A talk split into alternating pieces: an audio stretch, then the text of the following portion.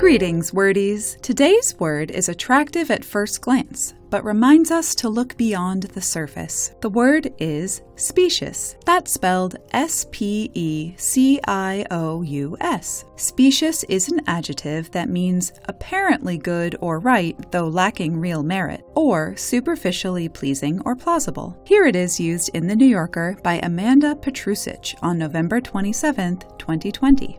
At the start of the pandemic, there were vague hopes of an artistic flourishing. That hoary and ultimately specious Shakespeare wrote King Lear in quarantine trope, but for me at least, it was difficult to focus on much more than the ways in which my friends and neighbors were suffering. Specious, in the sense we're highlighting today, is paired most frequently with nouns related to rhetoric or persuasion, such as specious arguments, specious claims, and specious distinctions and comparisons. It does, however, have two further definitions, which begin to reveal the word's surprising backstory. One is pleasing to the eye but deceptive, and the other, now obsolete, is straight up pleasing to the eye.